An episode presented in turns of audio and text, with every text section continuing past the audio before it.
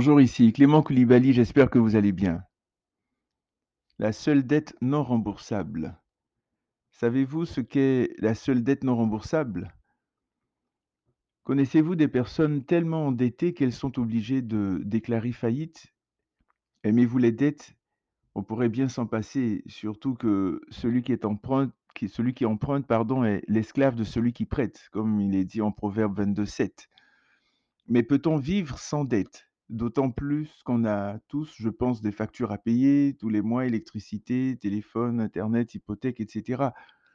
Il est écrit en Romains 13:8: «Ne devez rien à personne, si ce n'est de vous aimer les uns les autres, car celui qui aime les autres a accompli la loi». Que signifie ce verset? Que nous ne devons pas avoir de dettes? Non, pas vraiment, car à la fin de chaque mois, comme je l'ai mentionné, nous avons des obligations à respecter. Mais effectivement, dans la mesure du possible, faisons attention à nos finances, aux cartes de crédit, aux dépenses imprévues, aux marges de crédit, et cetera. Et vous savez, même si nous n'avons pas le dernier téléphone, le dernier gadget et tout, faisons attention, faisons attention à la cupidité. Vous savez, parfois, heu, c'est important de savoir si c'est un désir, ce qu'on veut acheter, ce qu'on veut acquérir. Est-ce que c'est un désir ou un besoin? De toujours faire la différence entre cela.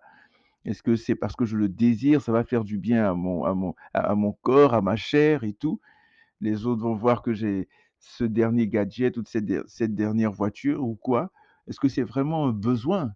Est-ce que pour avoir me me me me diriger d'un point A à un point B, j'ai besoin de cette voiture ou c'est un désir? Est-ce que par rapport à la montre, une montre qui me donne l'heure simplement, est-ce que je l'utilise ou j'ai besoin d'avoir une Rolex ou une montre de marque et cetera? Donc c'est important de toujours faire la distinction entre le désir et le besoin.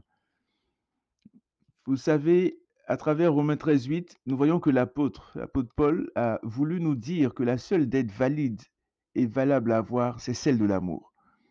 J'en ai parlé un petit peu, heu, dernièrement, donc c'est de nous aimer les uns les autres. Aimons autrement dit, nous devons à notre prochain de l'amour. Nous nous devons mutuellement de l'amour et vous savez ce qui est encore plus particulier ou délicat dedans? C'est que même si nous n'en recevons pas, il faut que nous nous en donnions quand même. Il faut quand même que nous nous en donnions et c'est ce que le Seigneur Jésus a fait pour nous, car Dieu a tant aimé le monde qu'il a donné, il a donné son fils, mais c'est par amour et en Romains 5:8, il est dit Mais Dieu prouve son amour envers nous en ce que lorsque nous étions encore pécheurs, Christ est mort pour nous. Donc le Seigneur n'a pas attendu de recevoir notre amour pour pouvoir nous en donner et c'est ce que nous devons faire également en retour.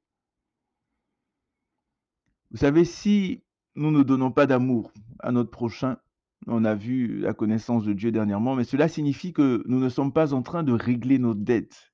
Vous voyez? Et qu'on n'est pas sérieux d'une certaine façon et en fait, nous n'aurons jamais fini véritablement de la régler au complet parce que nous sommes appelés très fortement à nous aimer. L'amour, c'est vraiment quelque chose de puissant. Donc commençons à manifester de l'amour autour de nous et je vous assure les résultats les résultats seront extraordinaires. Donc Seigneur, aide-nous à aimer comme toi tu nous as aimés. Aimons véritablement et s'il y a des blessures dans nos cœurs, s'il y a toutes sortes de choses qui nous empêchent, qu'on a pu vivre dans notre passé, en venons au pied de la croix, venons à Jésus et demandons-lui son aide, crions après lui. Et il pourra peut-être envoyer des frères et sœurs pour prier pour nous, pour nous aider, des ressources et tout, mais ne détournons pas nos regards de la croix de Jésus. Lui seul, lui seul peut nous guérir totalement, nous restaurer. Le psaume 23, il est dit, David qui dit: «Il restaure mon âme, le Seigneur restaure mon âme» et il est le seul capable de nous restaurer. Donc, heu, portez-vous bien et surtout, surtout, n'hésitez pas à vous tourner vers le Seigneur, à le rechercher. Il est là et il vous tend les bras. Donc, que Dieu vous bénisse.